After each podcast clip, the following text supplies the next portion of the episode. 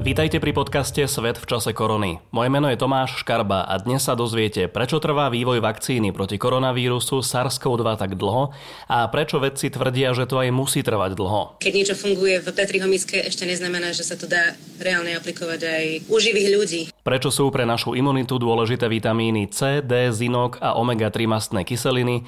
Hovoriť budem aj o proteste nemeckých praktických lekárov, ktorí sa obnažili, aby poukázali na chýbajúce ochranné prostriedky. Je medzi nami aj veľa takých, ktorí za prácou pred pandémiou cestovali do zahraničia, ale teraz nemôžu.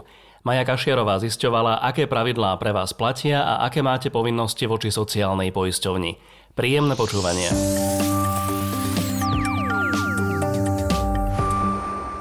V Číne prebieha oficiálne testovanie už 4 vakcín proti novému koronavírusu a tamojšie vedci očakávajú, že prvé dávky uvedú na trh na jeseň. Podľa portálu Daily Mail zaočkovali tento týždeň v provincii Henan 32 dobrovoľníkov, na ktorých testujú látku vyvinutú v Pekingu. Farmafirma tvrdí, že ak budú testy úspešné, rýchlo dokáže vyrobiť 100 miliónov dávok. Z týchto čísel sa veľmi netežme, Čína má už takmer 1,5 miliardy obyvateľov a vakcín bude treba oveľa viac. Testovanie očkovacích látok na ľuďoch sa už rozbehlo aj v Nemecku a Spojenom kráľovstve. Čo v Británii viedlo dobrovoľníčku, aby sa zapojila do testovania vakcíny Oxfordskej univerzity, opísala Eliza Granato pre BBC. Som vedkyňa, takže samozrejme, že to chcem vyskúšať a podporiť vedu a vedecký progres kedykoľvek môžem. Neštudujem vírusy a v týchto dňoch som sa cítila byť zbytočná. Toto je pre mňa veľmi jednoduchý spôsob, ako vec podporiť. Oxfordská univerzita očakáva, že ak všetko dobre dopadne, vakcína bude k dispozícii koncom leta. Podľa agentúry Bloomberg rozbehli operáciu na rýchly vývoj vakcíny aj v USA. Operáciu nazvali Warp Speed, čo je nacvetelná rýchlosť, ktorú poznajú najmä fanúšikovia Star Treku. Aj Biely dom verí, že do konca roka dokážu pripraviť 100 miliónov dodávok vakcín. Konzervatívne odhady ale naďalej vyzývajú, aby sme nemali prehnané očakávania a že vakcína bude k dispozícii o rok, rok aj pol alebo aj neskôr. Prečo to s vakcínou tak dlho trvá, keď už veľa firiem má vyvinuté nádejné látky, vysvetlila pre Radio Express naša vedkyňa pôsobiaca vo švajčiarskej farmafirme Lonza Martina Rybar-Hestericová. To musia testovať na zvieracích modeloch, potom to ide do klinických štúdií číslo 1, číslo 2, číslo 3. Pri jednotke to ide ešte do zdravých ľudí, do dvojky a do trojky to ide do ľudí, ktorí to ochorenie už majú a kontroluje sa to voči zdravým ľuďom. Celé toto je proces, ktorý dlho trvá, ale on musí dlho trvať, pretože tá vakcína musí preukázateľne mať také nízke riziko a zároveň takú vysokú efektivitu, aby sa to mohlo tým ľuďom píchať. Popri vývoji vakcíny prebieha neustále aj skúmanie samotného koronavírusu. O vývoji pravidelne píše imunológ zo Slovenskej akadémie vied Vladimír Lexa. On sám upozorňuje, že momentálne vychádza množstvo vedeckých článkov, ktoré by za iných okolností nevyšli, pretože momentálne ide aj recenzovanie trochu bokom. V Kanade začali výskum o vplyve vitamínu C na COVID-19. Nebude to také jednoduché, že by C-čko bolo zázračným liekom, na ktorý celý svet čaká, ale ukázalo sa, že ak príjmame dostatok vitamínu C, D, zinku a omega-3 mastných kyselín, podporuje to produkciu protilátok a telo ľahšie prekonáva akútne ochorenia dýchacích ciest. Podrobnosti opisuje aj Web Health Europa a vedci tvrdia, že úrady verejného zdravotníctva by mali vydať aj jasné výživové odporúčania, ktoré by doplnili úlohy umývania si rúk či dodržiavania vzdialenosti v rámci prevencie. Denne by sme mali užívať minimálne 200 mg vitamínu C. Ďalšou dobrou správou je, že vedci pokročili v poznaní, akým spôsobom nás vírus napadá. A napriek tomu, že bojujeme s vírusom, sľubné výsledky majú aj niektoré antibiotiká. Antibiotiká na vírusové ochorenia nezaberajú, ale existujú výnimky. A napríklad účinná látka azitromicín dokáže blokovať interakciu vírusu s našimi receptormi. Účinné by mohli byť aj látky doxycyklín alebo valinomicín.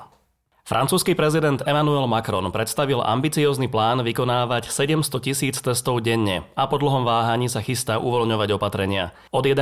mája sa majú vo Francúzsku otvárať škôlky a školy na prvom stupni s maximálnym počtom 15 detí v triede. Ako jedna z prvých krajín v Európe už škôlky a prvý stupeň základných škôl otvorilo po lockdowne Dánsko. Na úvod pustili do tried maximálne 12 žiakov a medzi lavicami zabezpečili 2-metrové rozostupy. Školy sa snažia zabezpečiť, aby sa medzi sebou nestretávali rôzne triedy a ak je to možné, vyučovanie prebieha aj vonku mimo budovy školy. V blízkej budúcnosti zvažujú, že vyučovanie počas dňa rozdelia, ráno budú chodiť do školy najmladší žiaci a neskôr starší. S pomerne skorým návratom do škôl ale nie sú spokojní všetci rodičia a na Facebooku vznikla skupina Moje dieťa by nemalo byť testovacím králikom COVID-19. Rodičia sa tam sťažujú, že nie všetky školy majú dostatok priestoru na zabezpečenie dvojmetrových rozostupov. Niektorí rodičia si na Facebooku otvorenie škôl pochvaľujú, pretože sa mohli vrátiť do práce, ale našiel som aj komentár mamičky, ako jej dcéra po návrate zo školy ochorela. Mala bolesti hlavy, svalov a nevoľnosť. Mnohí rodičia, a nie je ich málo, píšu, že sa rozhodli nechať deti doma. Podľa amerického imunológa Anthonyho Fauciho sa máme určite pripraviť na ďalšiu zimnú vlnu pandémie. Pre agentúru Bloomberg upozornil, že za to môže rozšírenie vírusu po celom svete. Nevymizne z celej planéty. To znamená, že keď príde ďalšia sezóna, myslím si, že návrat vírusu je neodvratný. Možno nevymizne nikdy. Aj šéf Svetovej zdravotníckej organizácie Tedros Adhanom povedal, že od konca pandémie sme ešte veľmi ďaleko. Zopakujem to. Od konca pandémie sme ešte ďaleko. WHO je naďalej znepokojená rastúcim trendom v Afrike, východnej Európe, Latinskej Amerike a v niektorých ázijských štátoch. Dobré správy nemám ani z Južnej Kórey, ktorá bola pre mnohé krajiny vzorom. Už 222 ľudí, ktorí boli úspešne vyliečení, majú opäť pozitívne testy a lekári zatiaľ nevedia prečo.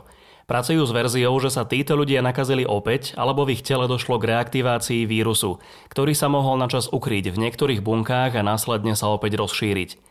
Lekári sami upozorňujú, že zatiaľ máme málo informácií, ale lepšou správou by bolo, ak by išlo o reaktiváciu, pretože problém by sa týkal iba pacientov s imunitným problémom, ktorí sa s koronavírusom nedokázali na prvý krát vysporiadať na 100%. Ak sa preukáže opätovné druhé nakazenie po vyliečení, môžeme zabudnúť na kolektívnu imunitu. Znamenalo by to, že vyliečení ľudia získajú imunitu voči covidu iba na veľmi krátku dobu. Ďalšou kapitolou sú hoaxy a povery okolo liečby covidu. Mnohí ľudia v Indii veria v liečivé účinky kravského moču. Hinduistickí aktivisti sa pre portál South China Morning Post vyjadrili, že vláda podľa nich vytvára strach, aby propagovala zahraničné lieky, ale ich duchovní a guruovia sa predsa roky liečia nápojom z moču posvätných kráv. Koronavírus je zároveň aj baktéria a kravský moč je efektívny voči všetkým baktériám, ktoré nám škodia.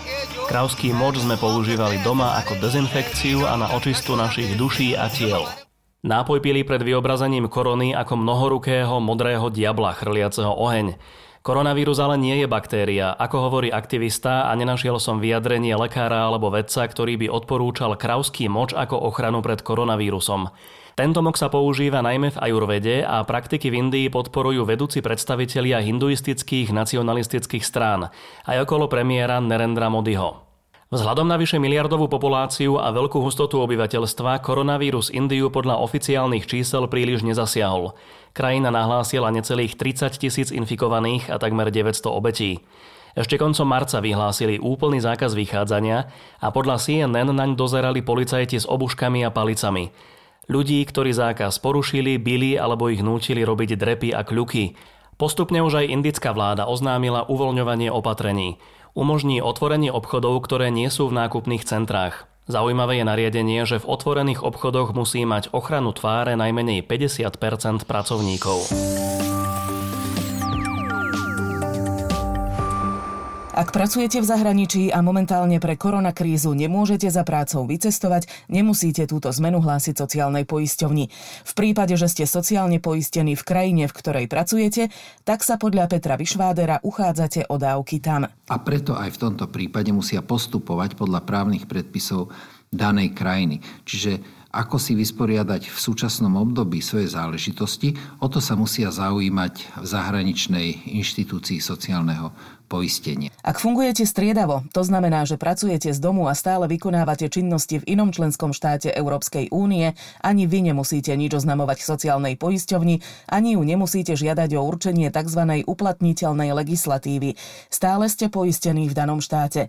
Trochu iný postup ale platí pre tzv. Vyslaných zamestnancov alebo živnostníkov, ktorí sú poistení na Slovensku a zamestnávateľ ich poslal na prácu do zahraničia. V takomto prípade títo ľudia majú zo sociálnej poisťovne vystavený formulár PDA1, ktorým im určujeme, že teda oni sú poistení v danom štáte, to je, hovorí sa tomu tlačivo uplatniteľné legislatívy. V prípade, že ste prácu prerušili, musíte to sociálnej poisťovni oznámiť, ale len v dvoch prípadoch. Po prvé, zamestnanec alebo SZČO prerušuje tento výkon zárobkovej činnosti v tom inom členskom štáte a už neplánuje dokončiť tú zákazku, ktorú tam robil. Napríklad stolár tam robil nejakú veľkú zákazku, došlo ku kríze, vracia sa a už neplánuje robiť. A vtedy, keď tam išiel, on dostal ten formulár PDA1, ktorý sme mu povedali, že teda platí si poistné v tej krajine. Tak takýto človek to musí oznámiť príslušnej pobočke na predpísanom tlačive. Oznámiť to musí aj taký zamestnanec alebo živnostník, ktorý prerušuje zárobkovú činnosť v inom štáte, ale pritom plánuje robiť na území Slovenska. A tiež platí, že ak prerušeniu výkonu zárobkovej činnosti v inom členskom štáte Európskej únie, respektíve zmeny miesta spôsobu výkonu práce, dojde na základe iných skutočností ako pandémie v tomto období, tak potom vždy takéto zmeny a skutočnosti musia oznámiť sociálnej poisťovni, respektíve postupovať v zmysle platnej európskej legislatívy v danej oblasti. Na aké dávky máte nárok, ak ste sa vrátili zo zahraničia? O dávky musíte žiadať tam, kde ste sociálne poistení. Ak som pracoval dlhodobo v zahraničí a platil som si tam poistné, tak nie je dobre prísť na Slovensko bez toho, že by som tam požiadal o dávku v nezamestnanosti.